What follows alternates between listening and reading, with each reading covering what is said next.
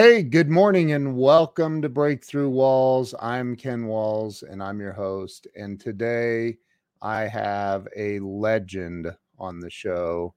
I have Dr. John Gray on. John is the author of the most well known and trusted relationship book of all time Men Are From Mars, Women Are From Venus. USA Today listed his book as one of the top 10 most influential books in the last quarter century. In hardcover, it was the number one best selling book of the 1990s. Dr. Gray's books are translated into about 45 different languages in more than 100 countries, and it continues to be a bestseller today. So stay with us, share this out. I will have Dr. John Gray on in just a minute.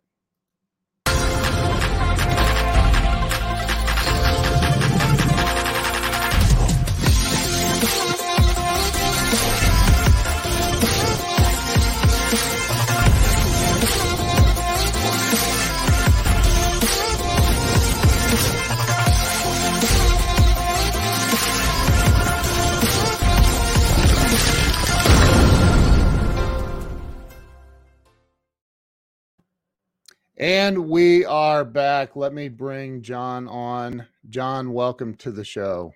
Happy to be with you.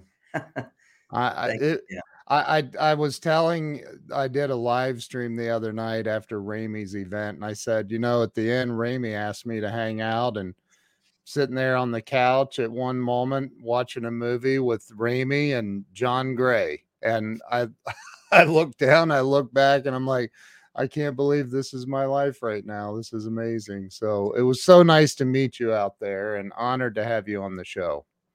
Uh, thank you, Ken. I'm happy to be with you.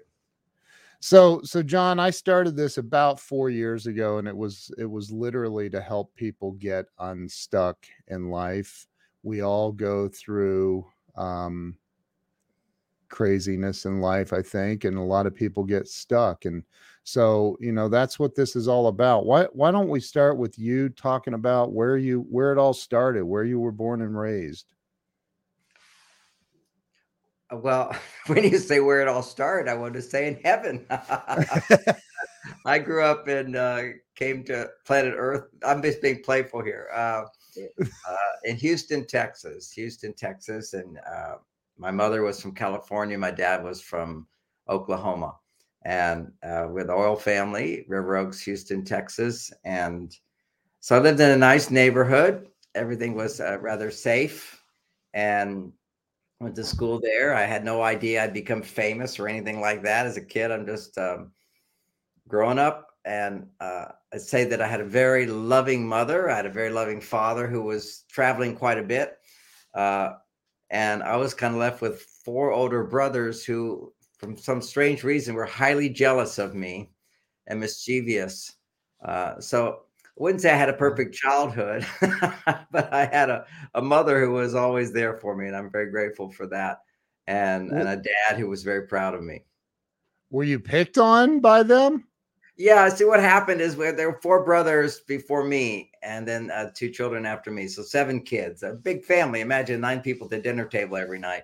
Uh, it was wow. quite, quite a scene. And uh, my what I was teaching, I didn't know this as a kid, right? But I'm gonna tell you what I learned later about my childhood, which was I was teaching a class. One of my books is Children Are from Heaven. It's a parenting guide, and it teaches parents how to uh, manage your children to cooperate and and do what you say without having to punish them. So it's a different theme but my father was you know traditional texas guy and he um, w- boys would misbehave. My mother would say i'll tell your father and we'd go up to his room and he'd pull out his belt and we'd bend over and he'd whip us okay? He'd get spanked with a belt and yeah. uh, that was how you did it you know? We all just okay we'll listen to mom whatever she says and right. uh, but by the time I came along, number five, so my I was teaching this class, and my mother said, I introduced my mother at the end of the class. I said, This is my mother. And everybody said, Oh, Mrs. Gray, are these the ideas that you raised John with? Because uh, he turned out so good, you know. So uh, then my mother said, "Oh no, I would have been so much. I would have been such a better mother if I had taken this class." That's my mother, very very humble. And and then they said, "Well, what did you do?" And she said, "Oh, when when John came along, we uh, we just put him in the hands of God." And what that meant is no more punishment, or never. I never experienced punishment as a kid, nor wow. were my parents ever afraid that you know we often punish our children, worry about them, try to control them, so we don't want them to turn out well. So my mother was very spiritual, and I think it must have been a deal between she didn't want to be punishing the kids, but uh, you know, dad was the the guy. So my brothers picked up on this. That I would my, my mother would say, Okay, go see your father if you don't listen. And I'd go up there and he'd pretend, he'd say, Now make noises as I whip the chair. and but my brothers figured that out. They they really got back at me. And so there were times when I was uh, buried underground, screaming. I was uh, thrown into. We used to break up the leaves in the fall and burn them in the front yard. And they throw, they shake, you know, I'm a little kid. I'm like a toy for them. And they throw me into the water, into the fire. They did the same thing with the pool. I used to have all these concussions on my head. Oh uh, my God. It, it, you know, I, I, re- I went through it. So, so that was a wow. stage. And it wasn't all the time. You have to realize, you know, people go, oh my God, what a terrible childhood. I didn't think it was a terrible childhood, but I was very shy, I think, as a result of that. I mean, very shy and and wow. then I was also an adventurous kid. Uh, in second grade, I I was climbing a big tall tree, and I don't know how I got up there, but I made a mistake and ended up flying down upside down, hit my head straight on, broke both arms, bones sticking out. Uh, oh out, of course. And the doctor said there's no way I would have lived. He said there's just you can't land straight down because I was swinging on a rope upside down and I just dropped. That rope came oh undone dropped down. And there's a series of events like that. And and I remember my trauma. People say, "Oh, that must have been so painful." Actually, when you have a big trauma, your body doesn't feel pain at all. My mother said, "Oh, you're in shock," and bones sticking out of my arms, and and all I remember when I woke up, I said, "Mom, we should go to the hospital." And she says, "Yes, yes, I'm trying." I had a friend over, and oh she can't just leave the friend at the house, so she's got to drop the kid off on the way to the hospital. and I'm oh thinking, oh there should be an ambulance, you know, flashing lights and whatever. Uh, uh, but it wasn't a big deal. And I got there and bones are sticking out of your arms. That's a big deal. Oh it hadn't pierced, it hadn't pierced the skin, so it wasn't a lot of oh, blood. It was just sticking out, pushing the skin up. So you know, That's I had my awful. So then, around twelve years old, my mother said, "You have, I have something special to show you," and uh, I said, "What is it?" And we got in the car, we drove, we ended up in this big lot, uh, and there's all these men rolling newspapers, and she says, uh, "We're gonna have, you're gonna have a paper route," and so we went to the man. He said, "No, he's too young to have a paper route. This is uh, too big of a paper route. One of the biggest paper routes in Houston at that time, at 350 houses." Uh, and it was it was our neighborhood where I lived, and uh, he said, no, he's too young. So my mother said, then I want the paper route. so she got a paper route. Oh my gosh. we were upper middle class family, you know, and what's she doing fly doing her own paper route? But then I I tried doing it myself on a bicycle and the papers just didn't fit on in, in one or two trips. So she ended up driving me on my paper route every day uh, for three or oh. four years. And for about two years. And then I got, I earned enough money till I was 15, I think it was, I bought my own car and drove my paper out. And then I, then I expanded. I was very entrepreneurial. I had, uh, then I had two paper routes and I had all these kids. I'd get pay them Coca-Cola and peanuts and they would roll the papers for me. And then my brother would drive and we had two, two huge paper routes and it was all, a, a, big entrepreneurial thing. And even before that, I think when I was eight years old or nine years old, I had a little printing press at printing cards. It was half card will travel. I would print cards for people and then and then I took wow. karate classes and in karate classes I decided I could make money. It's not like I needed money. I just wanted to make money.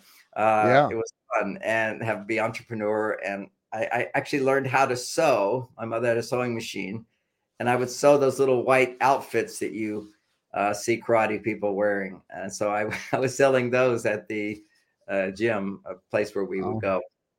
So I was very entrepreneurial. That was my my childhood.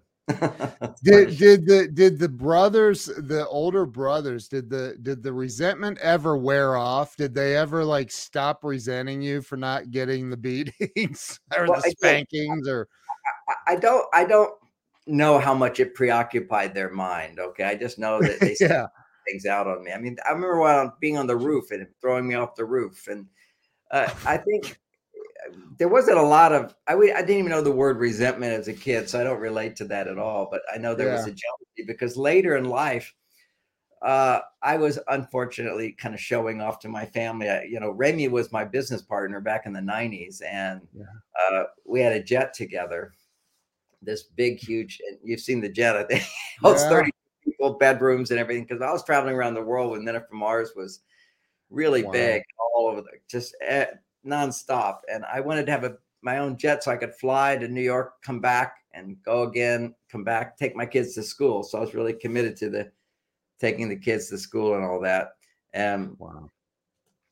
So we were on a so I it was my birthday. So I flew to Texas in my big jet from California and took the family and all the children, about 34, 36 people on the jet. It had a living room and all that stuff and I wow. gave all the kids a thousand dollars, and I said, you know, we're going to New Orleans, and we spent the day there, and we'd fly home. And so that was me showing off. I would never do that again. Okay, I just learned. You yeah. Uh, eh, particularly to your brothers. they were all at that time. We went to we had a beach house, uh, and so they're all around, and we're talking about my success and how much money I was making and all that, and the influence my book was having. And my brother said, Well, you succeeded because mother loved you more. And I was like, that was like some kind of cliche, you know. You see, oh my god, or something, you know. I guess what? What are you talking about? They said they all went, yes, mother loved you more. I said, she didn't. You see, as a kid, you don't have any awareness of these things. So my mother was still alive, and so we oh all let's go ask her. That's not true. And we went and asked her, and and and uh, she oh, this is the way my mother talks. Oh, I've done, oh, I've done everything I can to show each of my children. I love each of you equally. I love you so much. Yeah. It's just Johnny. He makes you love him more. oh, that's so awesome. That's what that's what I woke up with. My whole childhood made sense at that point. I had no idea, and I didn't think about my childhood much at that point. just uh, sort of, Johnny wasn't a bully. no, he wasn't. He was bullied, but not so much. Not all the time. I te- I kind of was a recluse, and you know, later on, I after you, have asked me to talk about my life. I don't normally. Yeah. Okay, so I love it. Uh, so, and as a teenager, I was you know, at, at 14, I remember a girl blowing in my ear, and I became sexually awakened at that moment. I still remember it was amazing. I said, "What is this?" and uh, then, you know, I was had, I just thought it was heaven. And in eighth grade, we would make out, and I just I didn't know what sex was. I just knew we'd make out and touch each other's bodies, and it was the greatest thing in the world. I mean, it, I, I think you know it was it was like polyamorous. You know, I think the polyamorous movement is a bunch of adults playing like children. You know, adulthood is is commitment. You know, you create a family, yeah. you're loyal to your wife, you love adore her, and you commit to her. All these polyamorous people, they're just dissatisfied in their sex life, and they justify it by universal love. But that's that's just uh, to me just central central eating a lot of ice cream basically but eighth grade it was appropriate you know we weren't making babies so we, it was heaven. You know, I thought I found the secret and everything, and it was wonderful. And, and then then came LSD and peyote and those things and and uh, mushrooms. That was fantastic for a short brief period of time. Uh, right, right. Uh, for the three or four days of, of, Woodstock, I was totally high, and you know, I was a wow. teenager doing that whole '60s thing. I was a hippie, wow. and then when I came back, I was just so down. I crashed so much. I was up so much, crashed way down. And around that time, the Beatles were very popular and said that they just come they just come back from India and they said that they learned how to meditate with the Maharishi of the transcendental meditation movement.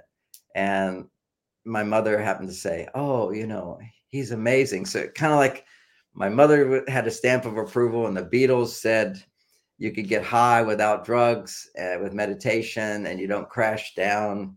So I said, "This is for me," and I was 18 at the time, or and um, wow. immediately got on a plane and went to Maine, of the East Coast, the state Maine, where Maharishi had just come from India to America, and I, I flew to New York, and then I hitchhiked to Maine and took the course. It was already sold out with 2,000 people. And I said, I'm going wow. anyway. And I got in and I was too young, they said. And uh, then the next course was on the West Coast. And they said, no, it's sold out. You can't go. And I got on a plane flew into San Francisco, hitchhiked up the, up the coast to uh, join the course. And because I didn't have a ticket to get in, I was not that tall, you right? So the Maharishi would come in the back door and I would just, he had a big entourage of his people. You know, these are yeah. rich people who could support themselves and travel with him, and they were his people.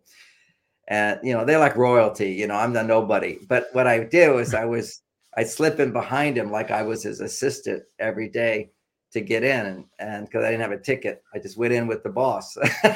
and wow. I was, it's a fun story. I think about, I, wow. I would, I'll say that and wow. people would sometimes say, Well, who are you? I said, I'm the assistant.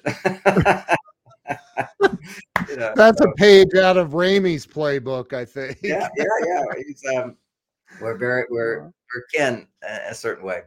So yeah. the, uh, that went on for nine years. I just, uh, w- he sent me back to school and I went back to the University of Texas. I got credit for going back to be with him, doing Eastern studies, Eastern philosophy.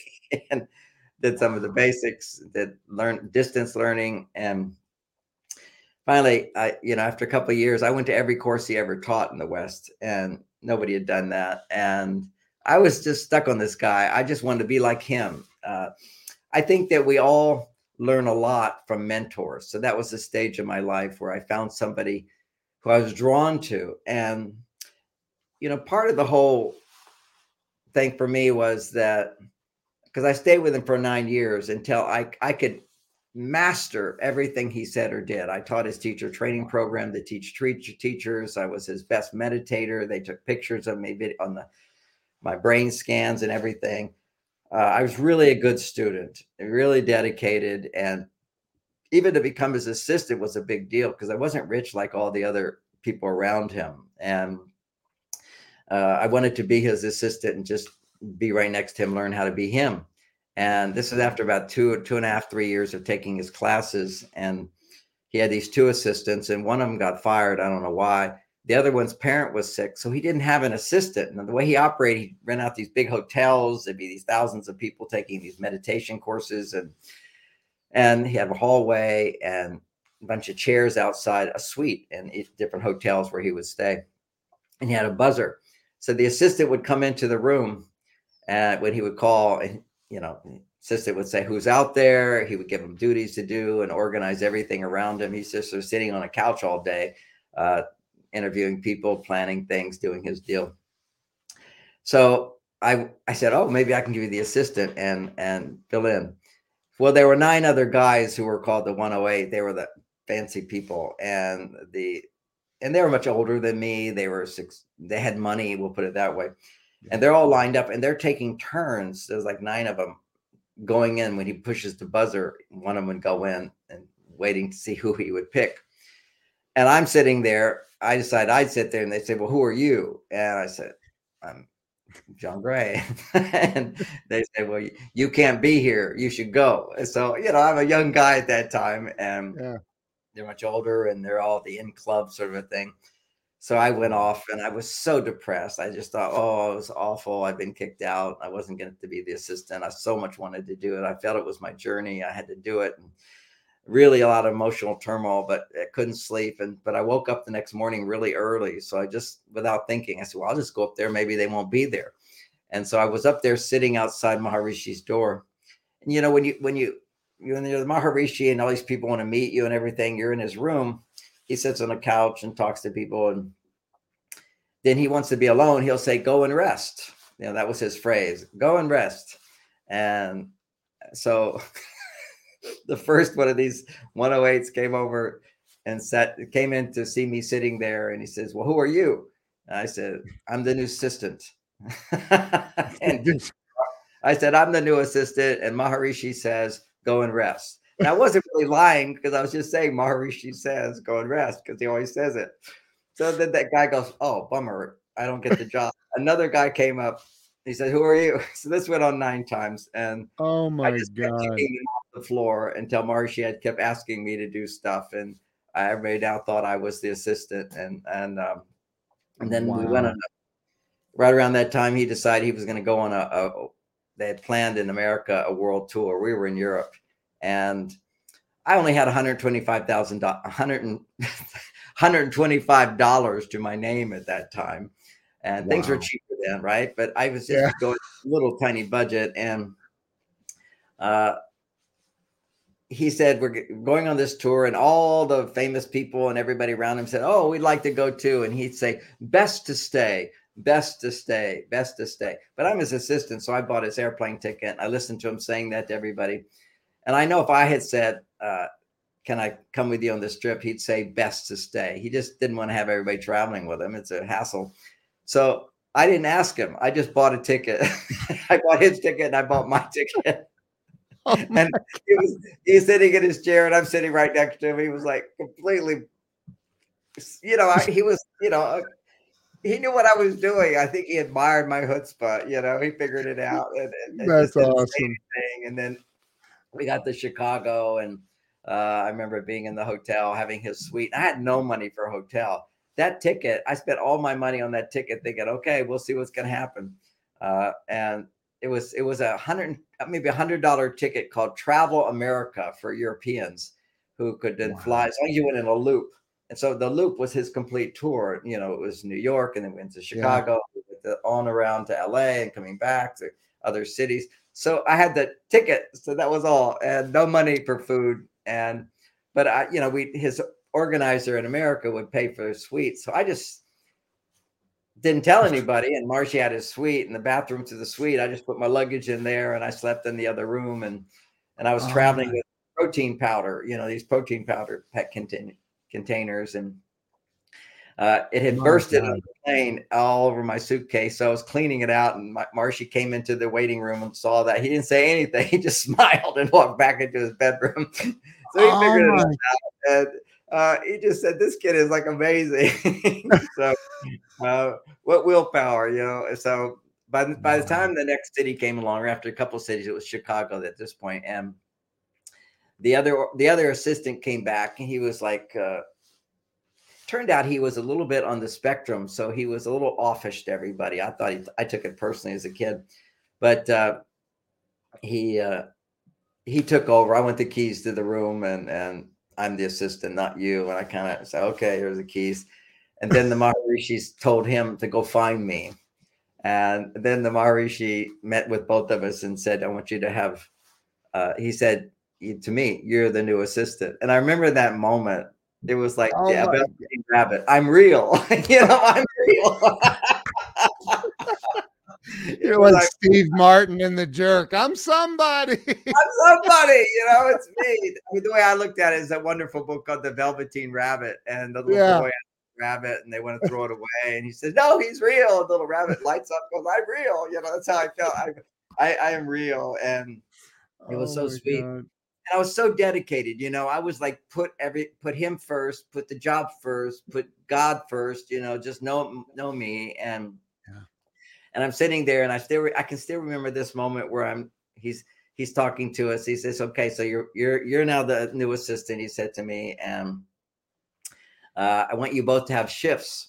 One of you will have the morning shift, and one will have the evening shift because he worked a lot out. He worked worked all the time. He's constantly being there for everybody. He had no personal life except this was his personal life. Hundreds of yeah. people seeing him all the time, and so I remember in that moment, I thought, oh, I could have a luxurious life and sleep late and meditate and go on the second shift.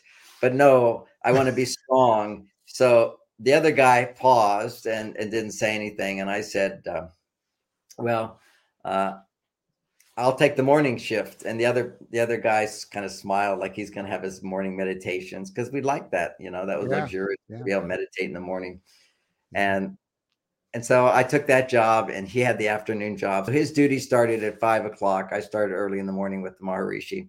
And what I didn't know at the moment, that's probably the best decision I ever made at that time in my life. Because the morning is when Maharishi would sit there with me and we'd plan out the day.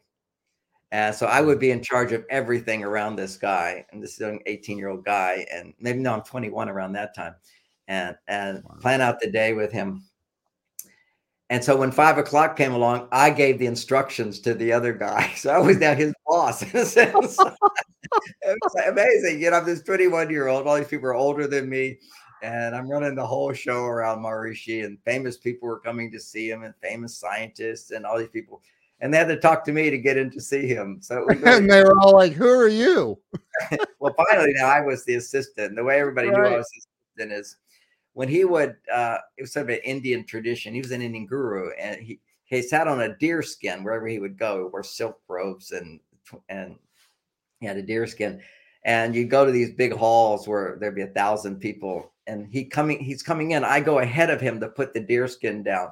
So as soon as I come into the room, thousand people will stand up, put their hands like this. I'm putting the deer skin down. It was a, wow. you know, I'm just a kid, it, but it was like everybody's. He's so lucky. Who is he? He's amazing. Right. He special. So again, that is oh, incredible, that a, John. That was a fun journey for me, and. But there were moments uh, that wasn't so fun. I. I remember before I got to that point, I was trying to get in there, and he said, "No, you should go back to school." and I just felt like, no, this was my destiny. See, it was my destiny, and I just like crashed. I remember that day so clearly. I cried and cried and cried and, and felt hopeless and and then uh, and so I went back to school. He wanted me to go back to UT, and I I figured out how to get credit for being with him. And they wouldn't give me credit unless I was unless I had already done the the, the first two years. But I got a I'd been to St. Thomas, another university, for a little while, and so I said, "Oh, my records are coming from St. Thomas here. They're just not here yet." And I was a junior. so oh anyway, so wow. I did that, and you know, life went on. Uh, so I, I, went back to him because this is that's how then I got to be his assistant and uh, spent years with him.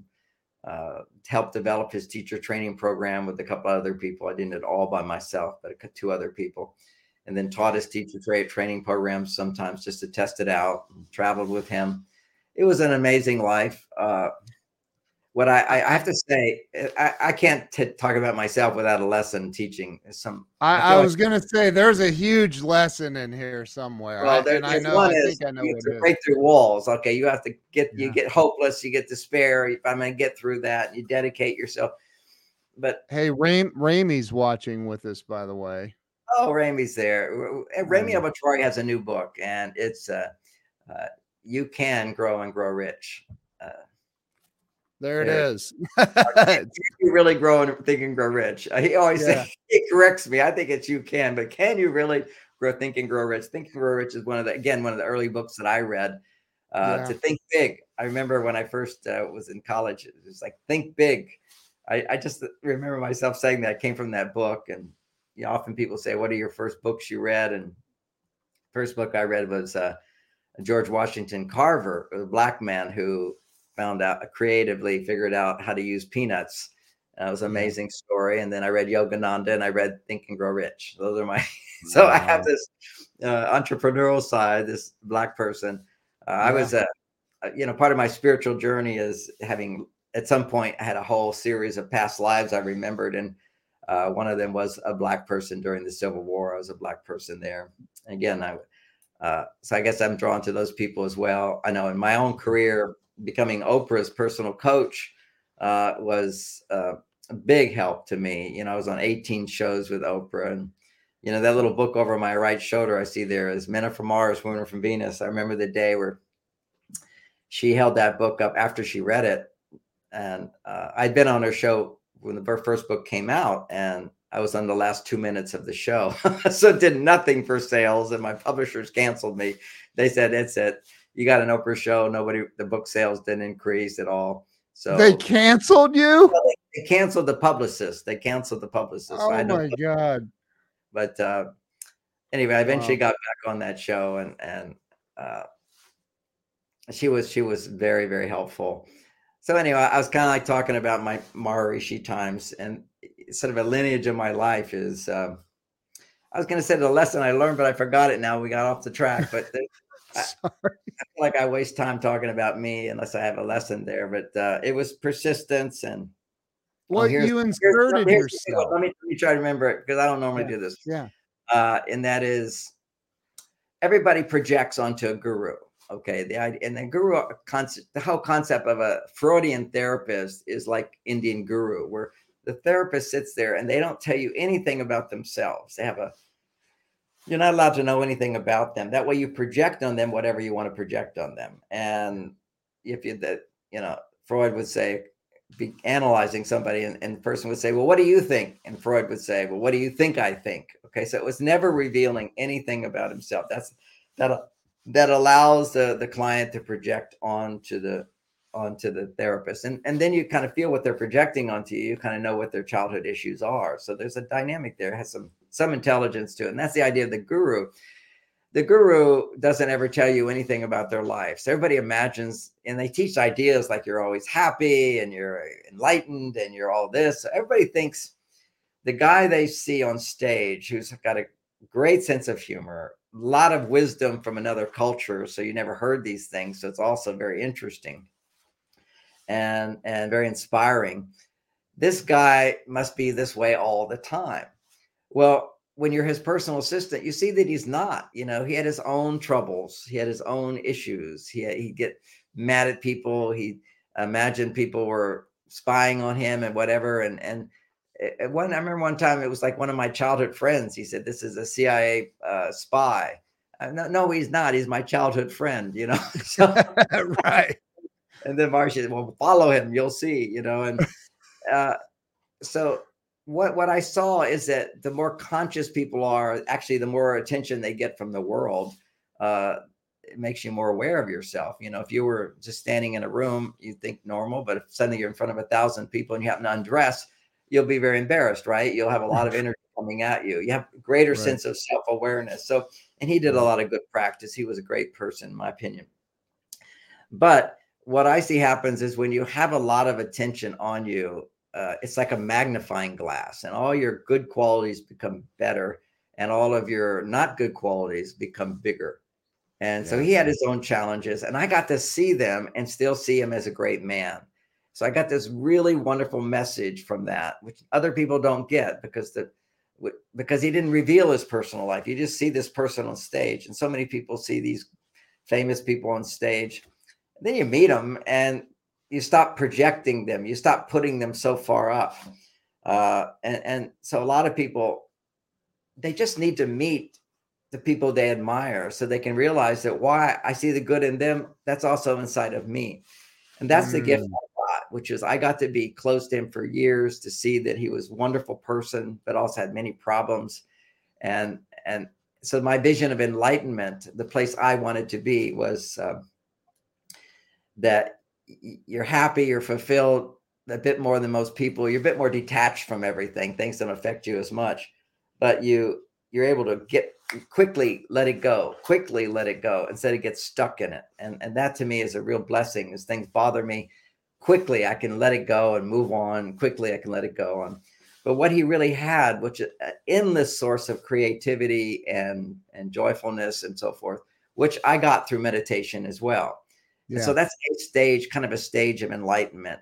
Uh, but I didn't hold the guru as higher than me at that point. It was about nine years, and I really got to the place where what was inside of him that I was drawn to find was inside of me. And I think this is an important lesson for everybody, if, you know, particularly in people in their 20s or any time in life, but particularly in the 20s, is you're trying to find your greatness inside. So be drawn to books, teachers, people, try to get as close to them as you can, even if it's just reading their books and whatever. So you you're inspired by that because a part of you says, I can be that, I can do that, I can learn from that. And in a sense, wow. uh, you might say that in education, you have this bachelor's degree, which kind of get the basic ideas, and then the master's degree is where you can master what somebody has done out there. See, there's experts in all these fields, and you pick one particular field that you're drawn to, and you master what other people have done. So you become an expert on what other people have learned. At that point, you have your PhD program, and that's where you, from the place of having mastered somebody else, you're in touch with your own inner true self, the master within you. Now you can create something new. And that's a PhD program, is some sort of independent study. And that was when I felt it was suddenly all my attraction to him was gone. It was like I'd fulfilled my purpose. I got to know this guy, hung out with this guy, journeyed with this guy. And, you know, we talk about Ramy being a billionaire. Well, when he was a young man, he did anything. I mean, he has this whole story too of doing ever, anything to get to. It's in his book. It's an amazing story. It's it's incredible. Uh, to be close with and work side by side with Khashoggi, who was at yeah. that time the richest man in the world, which he was multi multi billionaire. And uh, so then Ramy has done this. And when I talk about Ramy, I just say it. you know, back in the '90s, uh, I was already been number one bestseller in the country. I was best number one bestseller on New York Times list for four and a half years, maybe five and a half years. Can't remember the details on it. Wow. Because Wikipedia has it wrong, but I used to have a chart showing it. The last one, but the uh, but at number one or number two all the time, and number two would be Mars Venus in the bedroom, or How to Get you know all my other books were sort of a few weeks up there, but it just stayed there. It just stayed there consistently, which was uh, amazing, amazing experience. And people say it must have been so amazing. I'll tell you what was amazing was when I first got on the list. That's that. That was the moment. It was again. It was that I'm real. Okay, I knew I was going to be a selling author. I knew it. I knew it, and it took a year before I went on that list. It was a year, and the whole journey of that year was the excitement of, of getting on the Oprah show and my first tour with the company, and only having the last couple of minutes and nothing happening to book sales but she kind of remembered me. And I kept writing to her after that to get on the show, and they kept saying, You're not ready. And they were right. I wasn't ready. It was about three years before I got on that show again. And, and my book had already been uh, a, a, number one bestseller for two years, or maybe one year, I forget it, number one for a whole year. And I wrote to her and I said, Look, you got to have me on your show. I'm the biggest selling author in the country, and you're not letting me on your book show. You know, she was all about promoting yeah. books. went on and she looked at the book and uh, then 18 shows later. And I think it was about three shows with her. She finally read the book. And then she held that book up and she said, Look, I promote all these books, you know that. But if you get one book, this is the book you should get. It was like such an amazing commercial. And and her her producers, uh, the management there basically said, You can't air that one because it's too much endorsement. They literally it did air in Seattle for some reason, but it didn't air anywhere else because I was waiting for it. Really? didn't happen. They said it was just a conflict of interest to, to be that much owning. They were jealous of me. Okay, that yeah, wow. I've been jealousy my whole life, and never ever during that whole time when I was a number one bestseller did I have a what's called a love letter interview and print interview. Most of them were hit pieces. Yeah, hit pieces where they just say bad things about you. Uh, uh, then there's a pissing match, and there were a couple of pissing matches where they'll say what I say, and then they'll find some expert doesn't even matter who he is. Find some expert to give their point of view how I'm not good. That's called a pissing match. But there's a hit yeah. piece. Hit piece is uh, every single, almost every print interview I ever received during that time and, and since. Okay, it has been a hit piece on John Gray. Because uh, oh see, I God. was not. It was not about me, so to speak. Even the New York Times, when they finally, after eight, five years being on the list, they did an article on me. Uh, another pissing match that one and it, it, didn't even show my whole face. It just says, "Who is John Gray?" and only showed half my face. oh my god! This what? Was this was in reaction to. They finally did it because I I was uh, I don't know I, I did Carnegie Hall and it, it, was either that tour or I did which is a big deal in New York or I yeah. did the Gershwin Theater a whole week in uh, Broadway. I had a Broadway show for a week, Jeez. and uh, I, I just got it on the off time. It happens to be the biggest theater in Broadway, and I sold it out every night with standing ovations and everything. And again, it was at that point, and so they did one sort of weird interview, and then the then they did another one the same week and did a hit piece on my show because they were they're they're really unhappy about my show because I had no props. It was just me. Nobody's ever done a Broadway show what? that I know of, and, and, it was sold out. The best grossing show of all time. wow. Was, uh, you know, I, I I happened to take a peek um, yesterday. I looked at your um, the TED Talk. I, found your TED Talk on um, YouTube, and unbelievable TED talk, by the way. It was so fantastic. And everybody watching after this show, you should go look it up and watch it. It's amazing. But yes, there was one, I looked at the comments down below, and somebody, and I thought it was appropriate too, because somebody said, I can't tell if this guy is a, a professional comedian or a real relationship expert, but either way, he's brilliant. and I said, because you are, you're funnier than hell. And you know all this stuff about relationships. And I want to ask you, if I may, um, gosh, I this is I could talk to you literally all day. Um, but like in in your opinion and all of your experiences, and you've had some amazing experiences, what is the most common thing that that that causes relationship issues between a husband and wife? Oh, good. I get to teach a little bit. I like that. okay so what's interesting that is the number one question i answered for for years and that that became the foundation of uh, men are from mars. It, it's just yeah. simply what, what are the biggest complaints people have about each other? And so and that's how i developed these ideas. People say well how do you come up with all this stuff? Because i sat there for eight years before i wrote that book eight or nine and, and and listened to women complain about the same guy. It was like they were all married to the same man. And wow it could have been my wife talking about me. And I'm like, they're misunderstanding us completely. And we men, by listening to these women for eight years who had complaints about men that men did not have about women. See, that's why we were so different. I, men don't understand, women don't understand each other.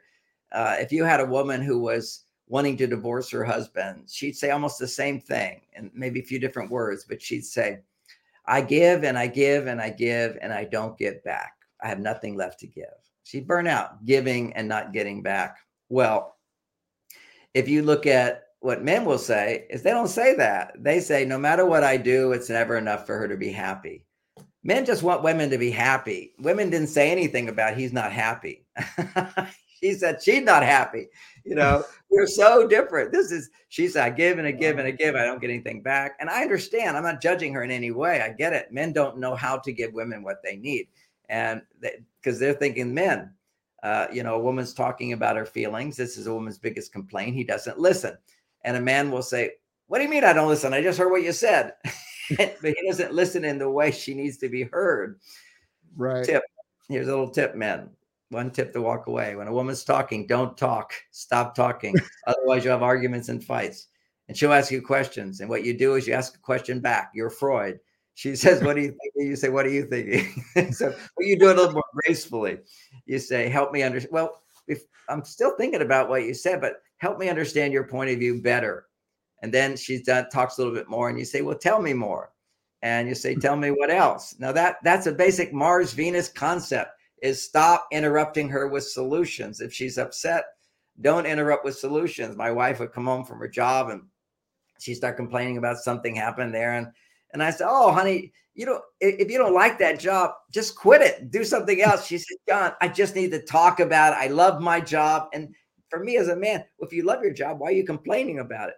See, for women, they have a need to talk about things. And when I say that, a lot of women read Men Are From Mars and they say, well, she feels like she is from Mars. She doesn't have a need to talk. And I say, well, she's disconnected from herself. I, I know it's a harsh statement. These women didn't like to hear that. Feminists don't like to hear that. But why are you unhappy? These are unhappy women, and they always just blame men for their unhappiness when they have to find their happiness, and a man will automatically give more to her. But it's like going to a job and you don't get paid. You'll just get lazy and not want to go. Men need to feel I'm, I'm I have a mission, I'm fulfilling it, and I'm providing for her. I need to feel that love. I need to feel that appreciation. I feel, need to feel acceptance. We hunger for that. And women today not all women, but the women who are way on their male side, they're working all the time to make money. it's a joke. You know, they want respect, and the way they get respect is by being like men. Wait, no, mm. be a mm. woman and get respect. How do you do that? I teach you how to do that. But wow. I, from an empathetic point of view, many women who are sold the Bill of Rights to become like a man to be lovable. I have to be like a man to be lovable instead of learning how to be a woman and be lovable. So to be a man and be lovable, uh,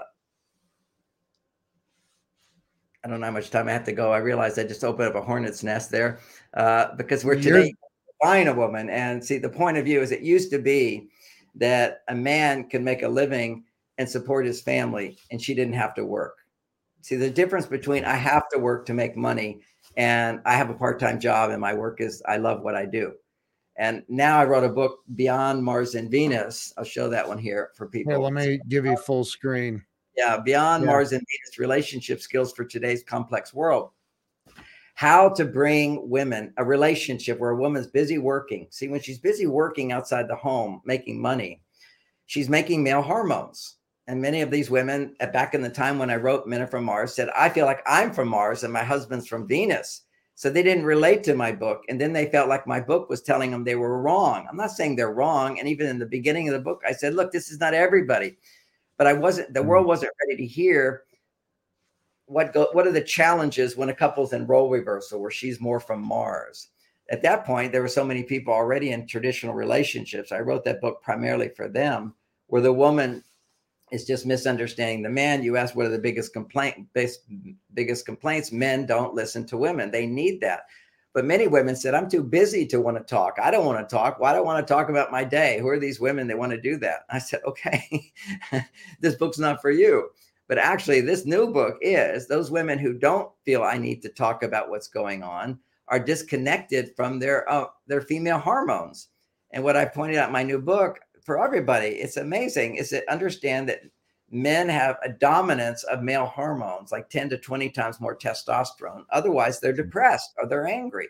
Women, on the other hand, are unhappy, unable to be satisfied. They're always finding problems if their estrogen levels and other female hormones are out of balance or too low.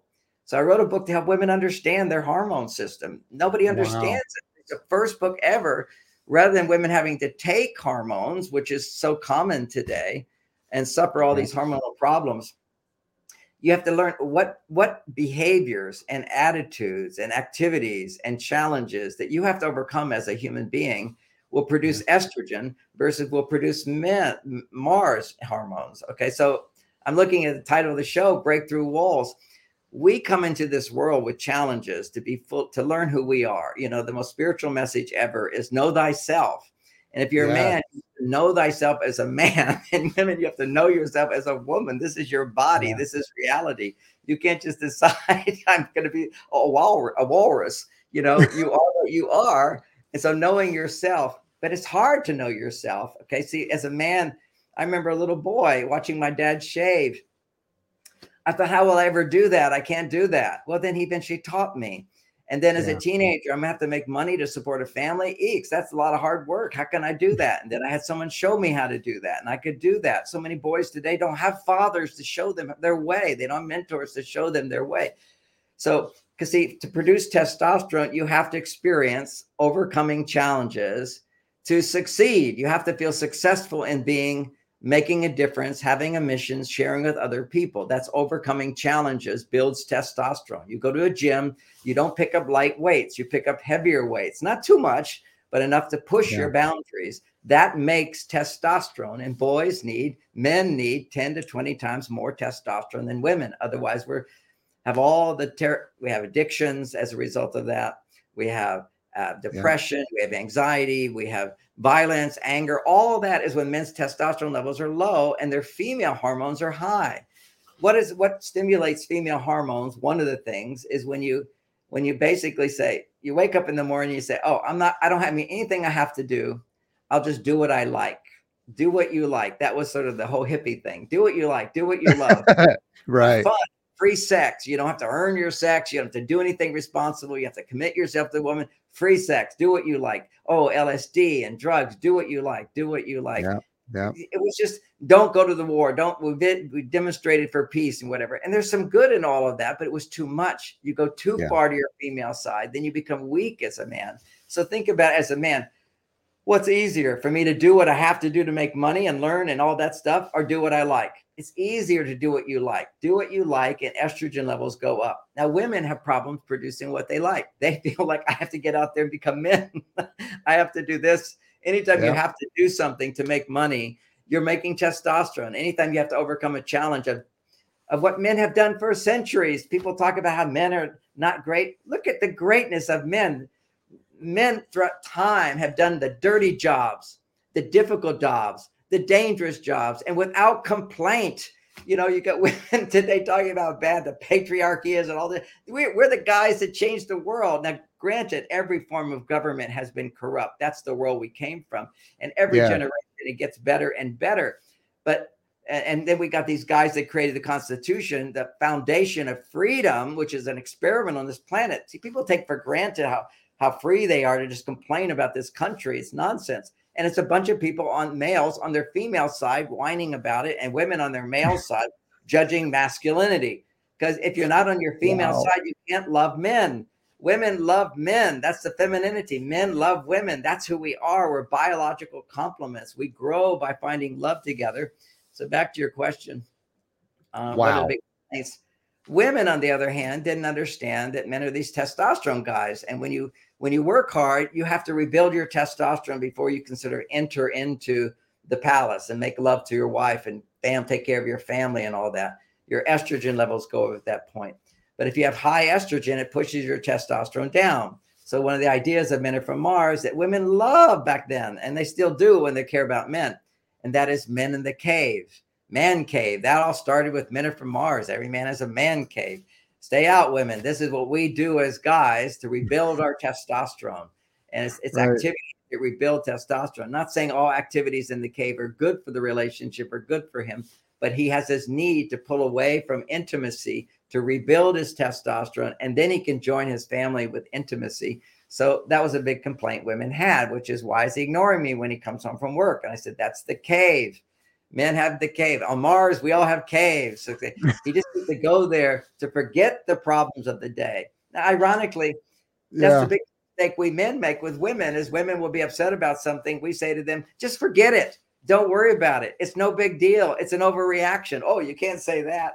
I can say my friends one day I was in my men's group and I was upset with one of the guys, and everybody looked at me and they started laughing at me and said, "Oh, John Gray, you're overreacting."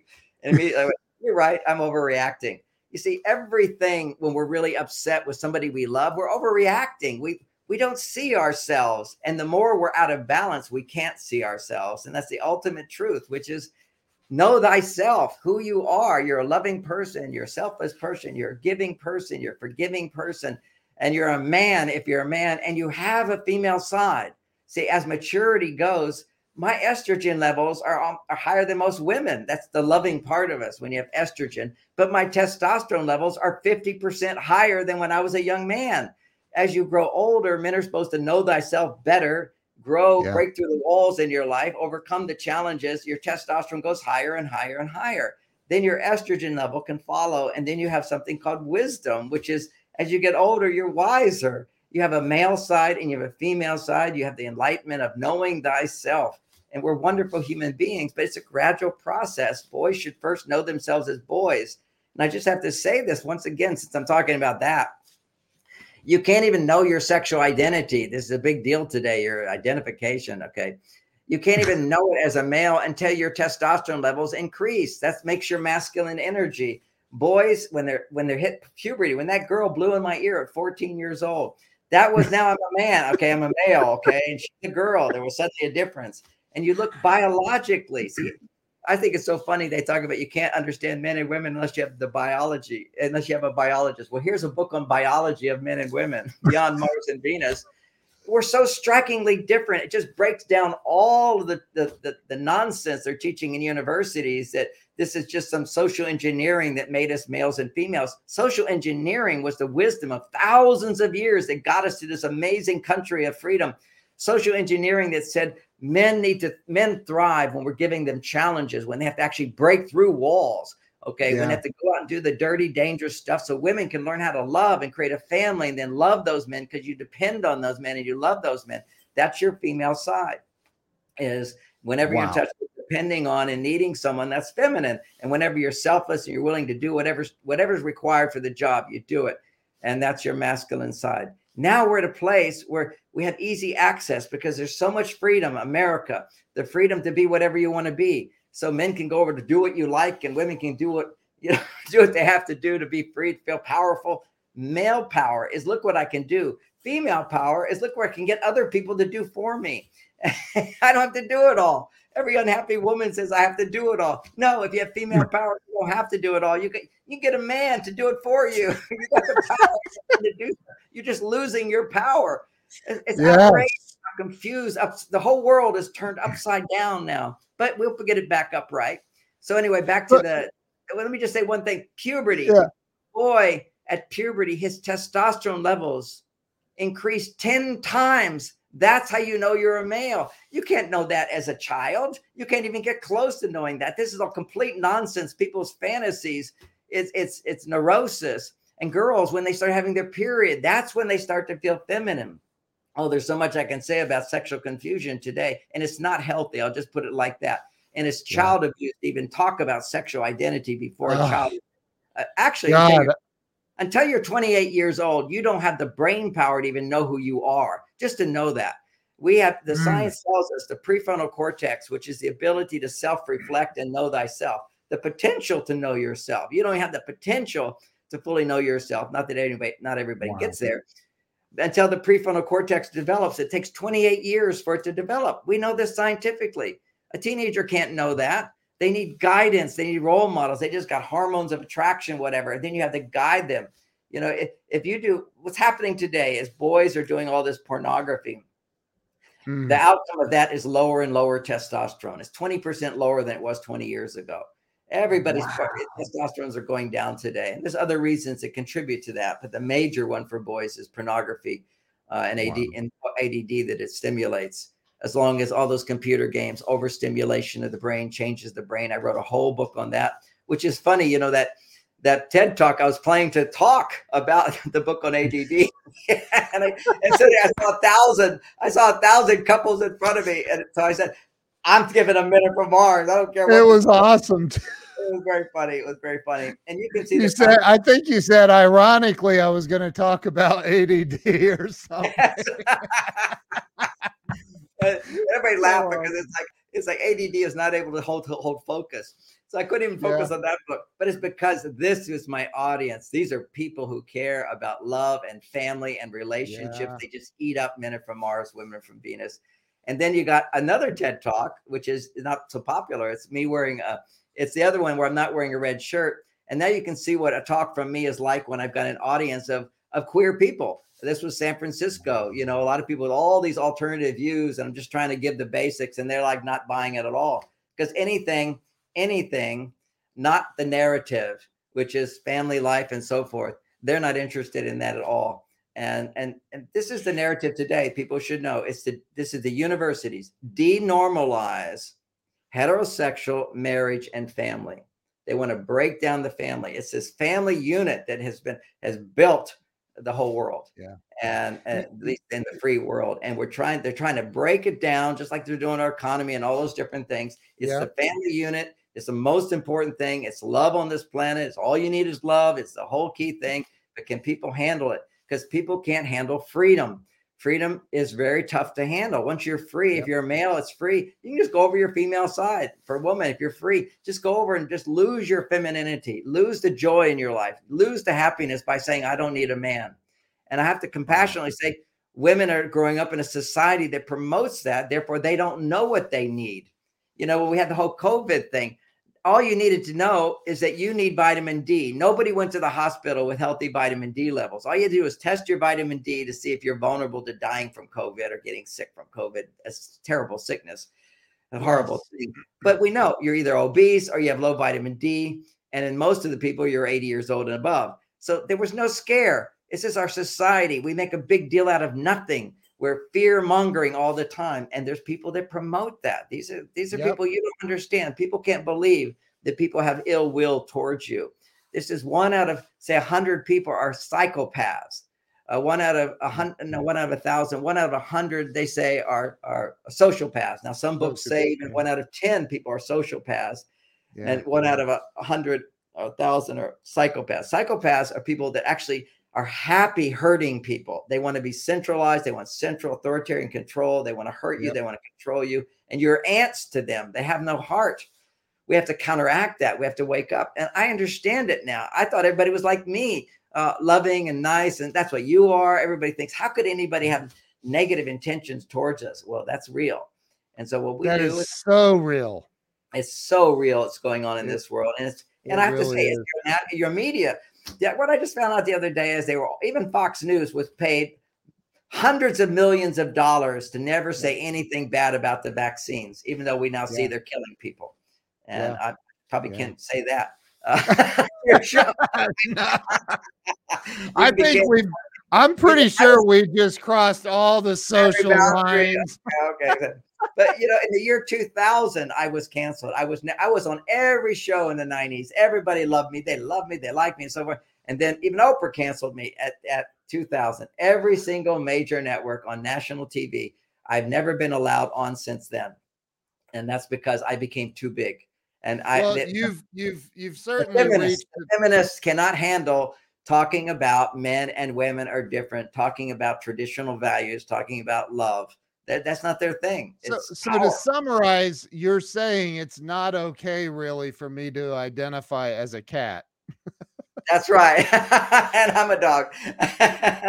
Although I playfully sometimes tell, tell women men are like dogs and women are like cats. You got to earn that cat's attention, and she's not always going to give it to you. And for men, oh yeah, we're, we're just like, just feed us, just feed us, be happy to see us, make love right. to us, ask for help let us feel powerful and strong, and we will be powerful and strong. Right.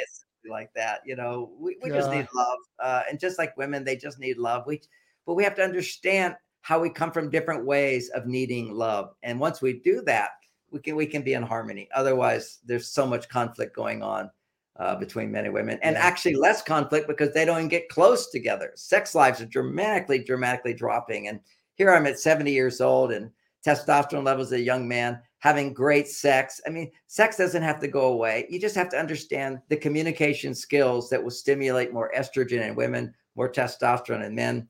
For men to have an iron penis, they need 50% more testosterone than a woman. And a young man has that. Women need to have 100% double the estrogen they have normally in order to be orgasmic. Well, how do you create that estrogen for women? I know how to do it. I teach it in this book. Women can do it for themselves, learn how to raise their estrogen without masturbation. Everybody's they're even teaching our children how to pleasure themselves through masturbation. Masturbation decreases testosterone in men, decreases estrogen in women. It makes you you're having sex with a robot. What lack of less thing could there be? Less loving thing could there be than to waste your life force energy without love? So we have a lot of mm. education to do. It's what keeps me going as a 70 year old. I, I figure I need another 50 years to teach this stuff. We'll see what happens. I, I could I I could literally I I said it earlier. I could listen to you all day. I I got to participate in in in what you were doing at Ramey's and the meditations and the the I, it was unbelievable. And and you are amazing, John. You're absolutely amazing. I, am not. I'm, that's okay. I my expertise, I'm amazing. A lot of things I don't know. I mean, there's so much to know in this world, but with my expertise, I'm the Men From Mars guy. There's nobody that knows men and women better than me. I've been teaching 50 years, learning about men and women and how to create love and how to have great sex and, and lasting passion. All those things I can teach people how to do. I I noticed on your website.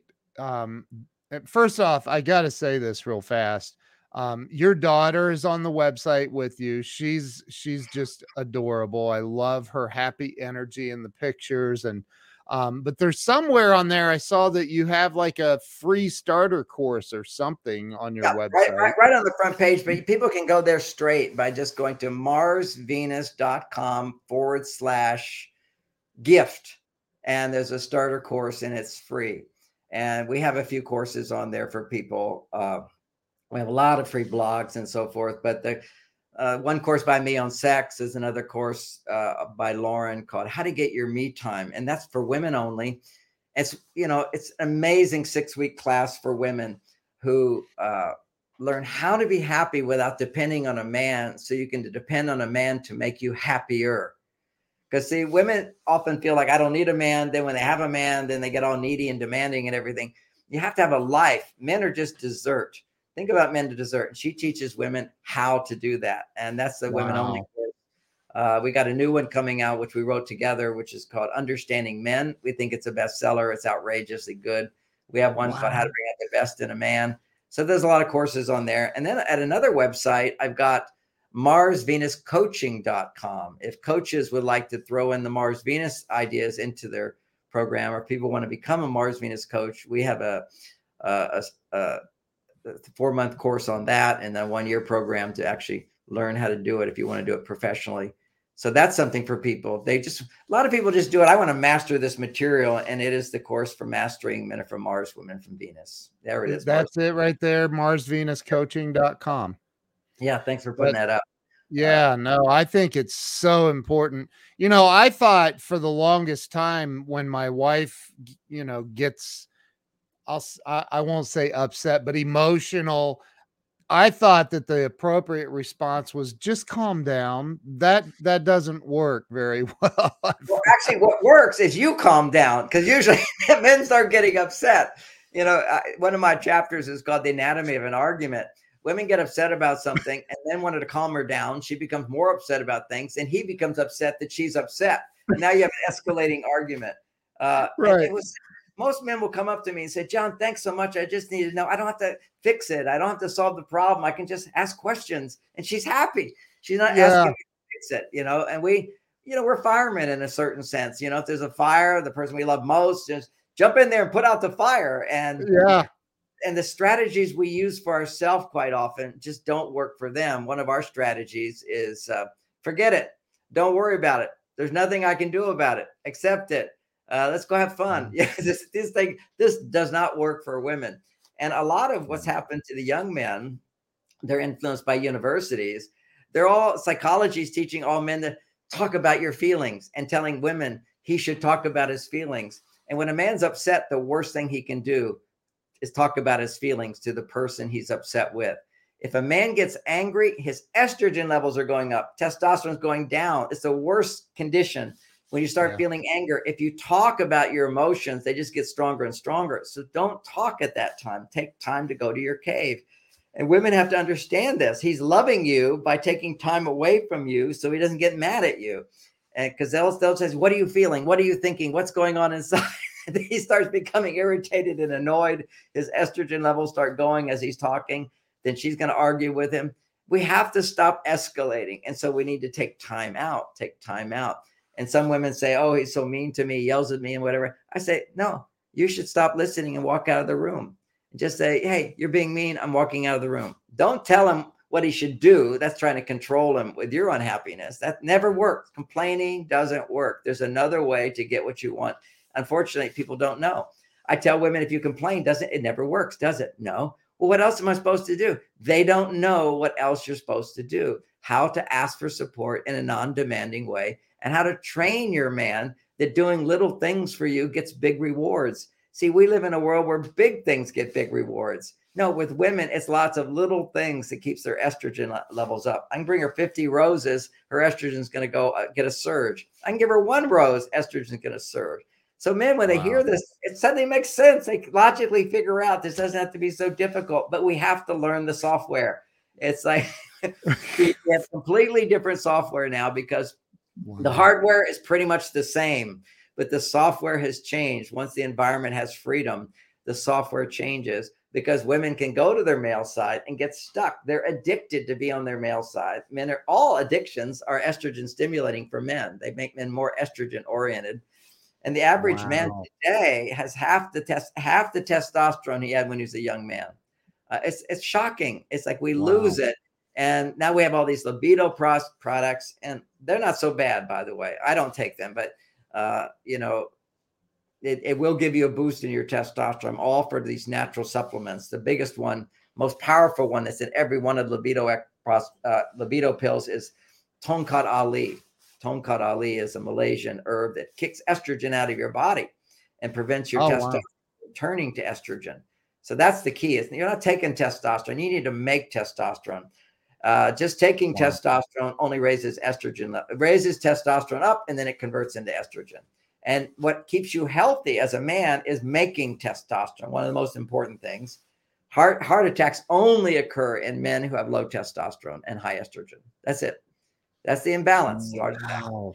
This is they don't say that because they, they don't advertise that because taking testosterone, injecting testosterone does not prevent you from having a heart attack. So they won't they won't talk about that. It's learning how to make it, and how you make it is great sex and good relationship skills and working hard and having a good job.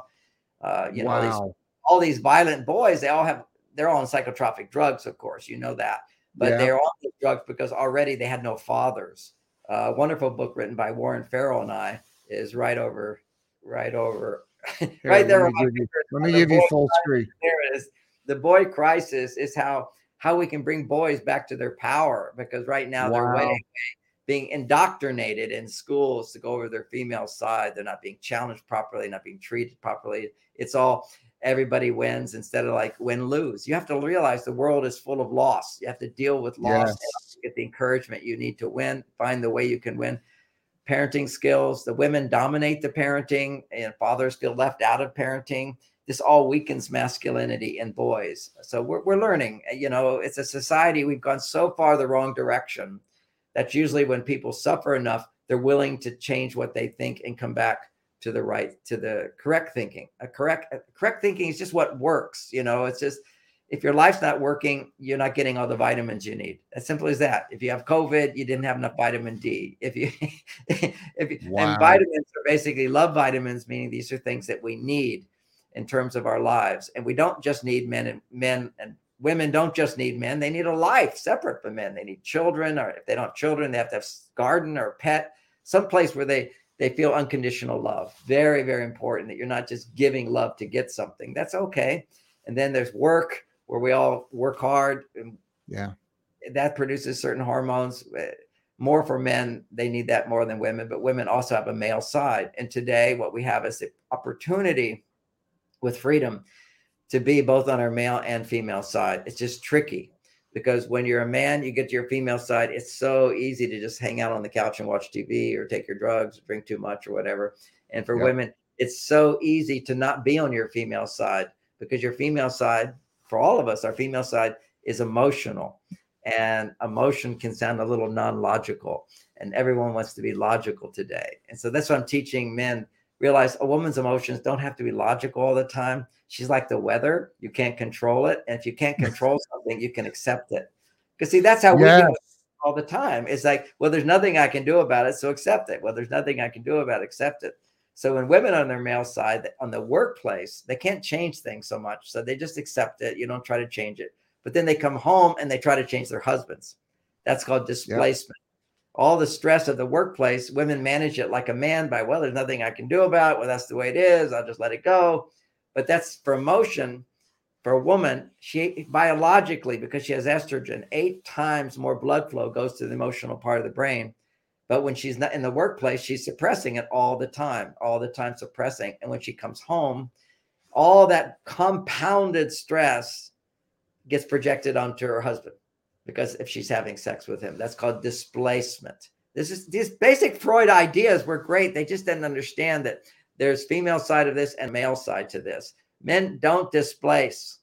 Very rarely do we displace our emotions of what goes on during the day. We go to our cave to forget it. That's what Buddha taught. Meditation is you forget your problems. Don't think about it, and your testosterone will go back up. the Harvard, I, go ahead. It's but it's true, and I, you and I had a brief conversation about meditation. I've done it for every day of my life for 19 years, and and it's it's one of I I I mean I, I it's a non-negotiable for me. Like even when we go on vacation, my wife and like, hey, I'm meditating. See in about an hour. So um, I think people really need to connect with that, and as well, go ahead what's great in my marriage, okay, is my wife was also a meditator, TM teacher as well. And and she she respected my need to meditate. She admired my need to meditate. And all meditation is it's one form of the man's cave. And yeah. it's like I learned this. I put it into words when I married Bonnie, and we were married for 34 years. She passed on now, but she uh-huh. when I when I moved into the house, uh, we moved into the house together. I started ordering magazines. I didn't even know why I was ordering magazines. I'm reading. I don't waste my time looking at magazines. Okay, so it's not my thing. All right. So, yeah. but I'm sitting there in the house and I'm reading a magazine. I go, I ask myself, why is it that I do this now? so I put the magazine down, and within a minute, my wife was after me to do something. So just, oh, you're like Venus. She had little antennas. They go, uh oh, and the antennas come up, and she says, inactive man can get help. And so she came down. So I realized as long as I got newspaper in front of me, she's not going to talk to me. oh my God. See, men knew that this is cultures knew this with men in their meditation are sharpening their oh. tools. You go to Africa, you go to indigenous tribes, men are in a different fire, two different fires, and men are sharpening their tools, and women are all gossiping and talking and with the kids and everything. This is biology. This is how we've evolved. This is our stress reduction. Imagine a woman when I was down in in, uh, uh, in Amazon, living in a, a village with some people for a while, and and the women would go to the river to get water. So imagine she goes late at night and she sees a tiger. What's she going to do? She's going to run back and tell somebody. She's got to tell somebody. Imagine she kept it a secret. She'd feel terrible. So women right. biologically, they tell, and the men go out there quietly and scare that tiger away or shoot it or something or kill it, whatever. Right, right, so right. Then get quiet. When you're a hunter, you have to be quiet. You find a perch to see things. Whereas women, they talk about stuff and they ask for help and they get help and they motivate people. They make wow. noises. It's, this this is our biology. And wow. you don't just decide not to be your biology and think you're going to be happy and fulfilled. You're going to be sick. So don't identify as a walrus. And if you do, you, need to, you need to go to marsvenus.com and get started to get re re uh, introduced to who you really are. John, you are amazing, and I I I I just I want to have you on more. I want to like oh. every remember, remember what I said to you at Ramey's. Do you remember the idea I gave you? Uh, that would be like Tell the number one freaking podcast in the world. I guarantee oh, it. You want me to have a podcast, right? oh my god, uh, eight minutes a day. People eight would. Uh, I'm telling you, maybe that's would, it. Maybe that you know during the during the lockdown, I did uh, 300 hours but then nobody came to my website anymore. I just had too much too much material. I just sat down and gave my message. I got thir- almost 20, almost 30 books basically that I yeah. talked from. And and but maybe if I did 8 minutes, people would still go to my website. well, everybody watching right now, number 1, I've got I've got those two books that the Men Are from Mars book and I have the your newest book um, that you just held up. I have both of those in my Amazon store. Um, for those of you that follow me on Amazon, both of those they're right next to Ramey's. Ramey thinks I should put his book as number one in my store. I said, dude, my books are number one and two. And then yours is, he's like, why? Mine needs to be number.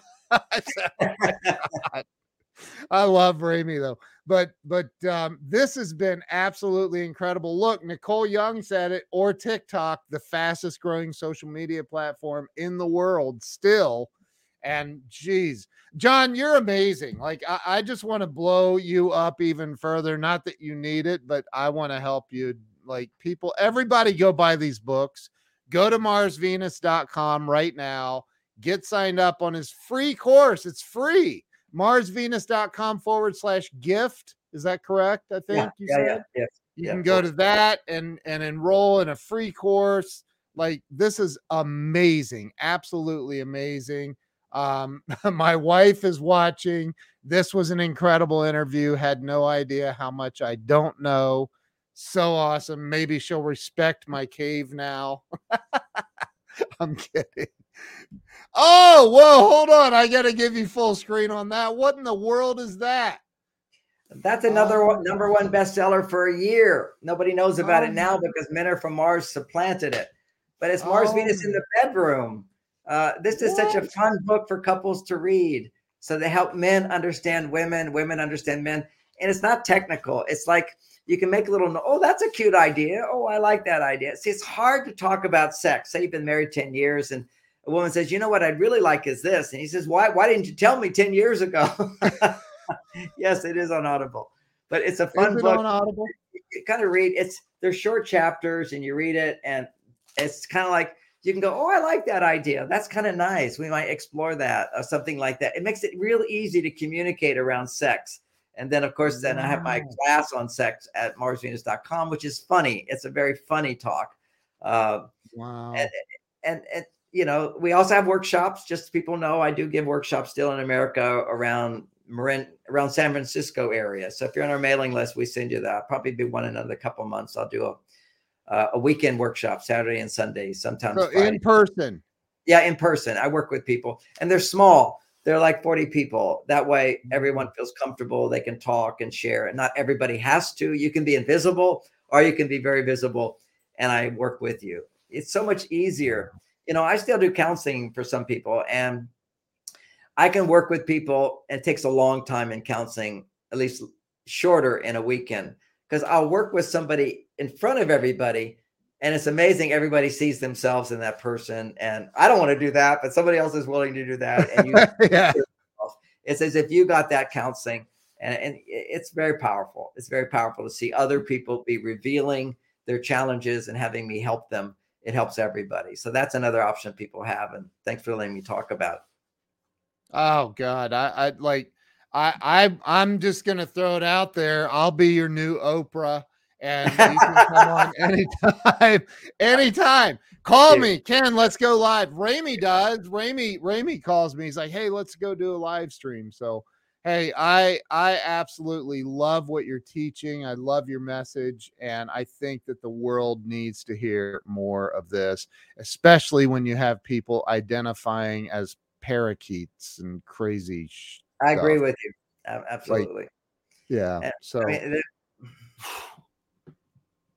I'm blown away. So I'm holding myself from talking because I know we need to end this interview. so I, hey, I, I, got all day, so I, am more concerned about your time than mine. It's my uh, show and it's the internet. We can go as long as we want. So um, it's your time that I'm I'm I'm trying to be respectful. Well, I want to say something then. All right, I want okay. to explain what's going on today. There's a narrative which says that uh, denormalize heterosexual marriage and family and all that does is speaks to our most basic instincts to do what you like, do what you like. Do what you like, uh, if maintained in boundaries, is good. That's a balance of your masculine that says, do what works. And our feminine says, do what like, do what you like. Now, this is biological. Now, when I this is that's just me talking about what I think in my theory. When you yeah. when you do what works, to achieve a goal. As a matter of fact, for men, one of the things you can start now is every day write out your goals. More important than think about it, write it out. Produces testosterone. Uh, a very basic thing that you're always on mission. And you know, when you're driving, uh, you're on mission. So you're making testosterone when you're driving. Okay. Whenever you're on mission, you, you have a goal and you're saying, I'm I'm doing what it takes to get there. And so you're focused on what works. All right. Now, when you're doing instead of what you feel like, one of the biggest damages that culture has done is for this awakening of the male and female side that's happening here because of freedom. You can be both, but you have to still know thyself as a male if you're a man, and then find your female side, integrate it in. So, this is do what works is your male side do what you like and enjoy and love. That's your female side, right? So we all human beings. We want to blend those two things together. We want to integrate the yin and the yang. We want to integrate the masculine and feminine.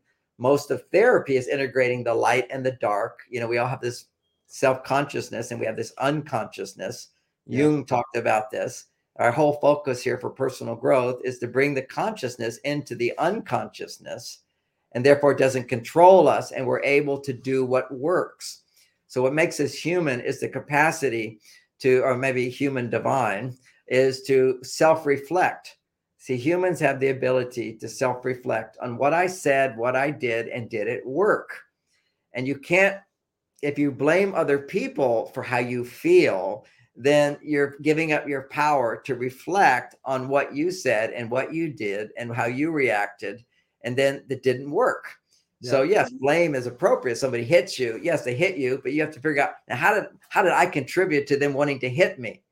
Okay, so did I not protect myself? Did I aggravate them? Did I do the wrong thing? That yeah, we have to self-reflect and understand how we create the mess of our lives. And then we can begin to see how we're creating the mess in the world. It's self-reflection is what makes us one step higher than animals to self-reflect. So mm. once I can self-reflect, then I can correct. Then I can find myself and and and how do I want to be and aspire towards that. Learn my lesson. You know, one of the wonderful things about Ramey's book. What's the title of Ramey's book? Uh, can you really think and grow rich? I always think you can think and grow rich. So I say it wrong. But. Poor Ramey. He can't even get John to remember the name of his book. can, can you really can you really think and grow rich? Here's a guy who is billionaire, right? And so what he's yep. done, he had his mentor, and then he and the whole story is in the book but it's a wonderful story. It's an inspiring story. And you see how he would rise and then he crashed down and then he rise higher and he crashes down and he rises higher and crashes down. Well, I look at that as, you know, this is every marriage is you fall in love and then you crash back. And then you have to learn your lesson of how you contributed to that to rise again and then to crash down and rise again. And and so much of the time what couples do because they don't understand how men and women are different. That's the premise. If I understood, we think we're the same. So it's so easy to blame our partner. So if we don't mm. take the time to introspect and explore what did I do wrong? Now that's very hard to do. So for as a man, as enlightened as I am, if my wife was upsetting me, I then go to my cave to reflect on what happened. First, I do something to forget what happened, temporarily forget it, to feel good. For me, it was meditation, but it could also be uh, going for a drive in my car. It could also be going to the gym. I did that a lot during the COVID thing. So anything that pumps up testosterone allows me to not have so much emotion. Now, and I haven't suppressed my emotion. You see, women think, oh, you're just suppressing emotion. Therapists think you're suppressing emotion. No, I'm balancing my hormones so I don't have these crazy negative emotions. Women mm. have crazy negative emotions too, but they talk about it to sort it out, bring the light in it by talking about it. Men need to ignore it bring their hormones up, then come back to your female side and it's not as intense and explore what you're bothered about. And then you blame your partner, but you don't tell them that. See, telling somebody just makes it more real. So what you do is you think, what did she do that I didn't like, that upset me, that bothered me? And you write out very you become objective. See, objectivity is testosterone, it's masculine. It doesn't get upset. You're objective. You stand back from it. So yeah. what did she say or do? not who she was. Oh, she was horrible. No, that doesn't mean anything. That's just a judgment. But what was said, and then what did she say that was bothering me? You become objective. Then you say and give details. Then basically, what did she do wrong? Then you go, what should she have done? And now you analyze, okay, what, what could she have, how could she have communicated that to me? How could she have done this? What should she have been? So you write it out.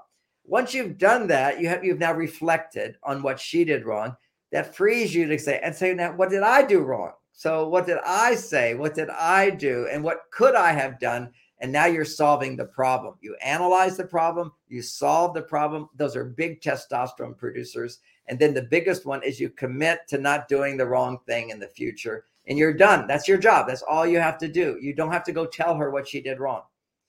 See, that creates harmony and love. And when you make the change, you have the power to create change in your life. Trying to change other people is not the answer. And that's what they keep trying to flood the ignorant people. You know, go out and demonstrate, go out and beat people up, go start fires, go do all this crazy stuff. Blame, blame, blame, blame. Divide, divide, divide, divide. This is a narrative trying to break down our society to make us more dependent on a on a, on a authoritarian rule. See where it, you, it, I, I see you. I'm sure you know Jack Canfield and Janet Switzer and and the book they wrote called The Success Principles. One of the the with the very first chapter, very first principle is take 100% responsibility for everything in your life. And that's yeah, what you're talking about. That's what I'm talking about. And Jack's a good buddy of mine. We actually were in a men's group before we both became the biggest sellers, biggest selling authors in in the world. Wow. Actually, he's in America. Mine's in the world. Wow. We're buddies. We're competitive. We're playfully competitive. We we did, yeah. you know, we did the personal growth stuff. And Jack teaches also amazing classes on personal growth. And I have yeah. some books on personal growth too, called How to Get What You Want. That's another book I wrote. And yeah. and and funny, it's learning how to break through your walls is what that whole book's about. And Jack wow. teaches it as well. And we would visualize becoming best-selling authors to, to in the in the future. Wow. That's how you do it. Wow. In this in Think and Grow Rich, we're big fans of Think and Grow Rich. Now we're big fans yeah. of Can You Really Think and Grow Rich? Ramey's story. It's inspirational. Yeah. He lives the principles to make money. And you know what I have is the principles to make your make your heart grow and love. And also Jack really focuses a lot mm-hmm. on just the personal growth side of it, which is really, really powerful. Although in my classes I do it all. But you find your wow. niche. You know, my niche is the relationship. Jack is the his is the um, yeah. processes and one of those processes is imagine what you want feel get in touch with what you want write it out i want i want i want i want and then imagine it's happening and and then i'm grateful i'm happy i'm excited and i'm proud.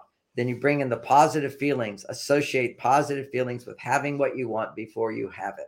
And that just starts growing the wiring. We're actually able to accept that much success in your life but it also activates your brain. There's something called the reticular activating system in the brain, which if you if you're looking for something, then you just let it go and your brain starts looking for it. It continues looking for it. How do I do this? How do I do this? How do I do this? And my example of that is back when I wrote my first book. It's what called it's called What You Feel You Can Heal. And this is back in 1985. Wow. And this is right at the time when Apple computers were everywhere, these little boxes, right? When it yep. first came out. And uh, if you were live where my office was within a within a walking distance, there were at least eight stores that said Apple computers here. Grocery stores were selling Apple computers. Wow. Uh, copy stores were selling Apple. They were everywhere.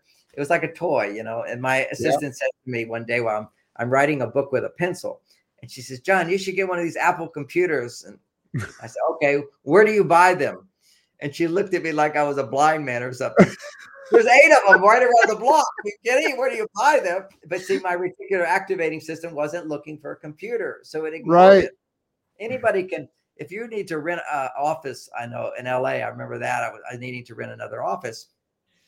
Suddenly, all I saw was for rent signs, for rent signs. That's all you see. And, and, you know, if you buy a new car, it's all you're going to see is somebody else who has that new car. You know, you're looking for your your money, yep. you're looking for your family. You know, where are the other people?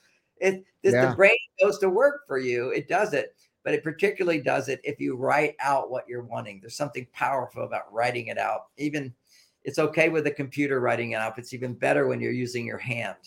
Yeah. Uh, if, if, you realize yeah. there's all these connections between the fingers and the hands to your brain and to your higher self. That's why when you're people when they meditate, they do this or they here's here's a good meditation. You might try this one. When you put your fingers like this, and you're in a meditative state. And supposedly, it, what I've experienced opens the heart, the throat, and the prefrontal cortex. So you suddenly, um, the energy just starts flowing there. And that's for setting goals and achieving and accomplishing and creating abundance in your life. So, and I've I've read that closes and it closes an energy loop inside of your your body. So yeah, it allows you to just keep. It's called yeah. sustained flow. Sustained yeah, flow. Yeah. You're just uh, my experience of that was after four years of diligent, regular meditation, then boom, something happened. And it was my experience was my mind has found its resting place. And that's what you get from learning how to meditate. For everybody wanting to learn, and women today can do it too because you have a male side uh, activated. And it's just your mind gets so busy, and you just have to find a place where you can. My mind has found it. I can just rest. My mind rests I can just turn on instantly. It's such a great power. Like this is amazing. And then do you know this guy? Uh, Jim Cathcart, of course. Yes. Jim, so when he says, thought- "Put your goals in writing, you feel, see, and commit to making them tangible. No longer a dream, now it's a reality." It's your your brain works this way. You put it out there, but what people don't realize is actually writing with your with your hand. And there's sometimes where you can write affirmations with your other hand as well. Uh, it activates another part of your brain. You're you're wow. usually it's uh you use your right hand, it's activating your left cortex of the, your left side of the brain, but you want to bring in your intuitive side, which is your left hand brings in the intuitive side. And the intuitive side is also the feeling side of the brain. So you want to be able to feel and imagine uh, having what you want. And that was my wow. technique with Men Are From Mars when the book came out. That was after 10 years of, was it 10 years? Yeah, over 12 years of teaching classes on Men From Mars. And at the end of my classes, people will spend an hour or two sharing what, what these are the long weekend courses, uh, what they learned. And then a part of that is they'll acknowledge to me what they're learning and how grateful they are. It's really wonderful. And so in my meditations, I would imagine putting out this book, Men From Mars, and having people come up to me and saying very things people said in the workshop. So there was even more reality to it because I had experienced wow. it. And then now I'm holding that vision as if more of more of that is happening. And, and that's why in sales, there's something called a yes set. A yes set is when you know get a few good yeses, you get a stream of them because yeah. your mind is in the gear of of thinking yes, yes, yes at a certain point you hit your ceiling and you'll crash back down and you got to build it up again and you know i was telling you. is this where is this where i should ask you to to come back and and and and be be on the show again okay this is where you should ask. see I, I, I used to teach seven day courses 10 hours a day at my ranch wow John, you you're you're you're amazing. You are you are. I love doing it. It's a pleasure to be this, with you. I think is, you'll get some questions from people from this talk. I'm happy to come back and we'll answer those questions and see where we'll go. Well, we're on a bunch of Facebook pages and YouTube and LinkedIn and Twitter uh, for the two people that still use Twitter. Um, so I'm kidding. That was a joke. But John, you're amazing. You're hilarious and filled with so much wisdom. And I, from the bottom of my heart, thank you so much for spending all of this time it's been incredible. Thank you, Ken. Real pleasure from my side too. You have a great I day. Appreciate you. All right, so if you'll hang on for me, wait, wait for me. Um, I'm going to end the show, and you and I can finish up real quick when we come back. So, thank you all so much for watching. If you have not shared this out, you still have time to redeem yourself right now and share it out. So, thank you all so much. Appreciate you. Thank you, John. You're welcome.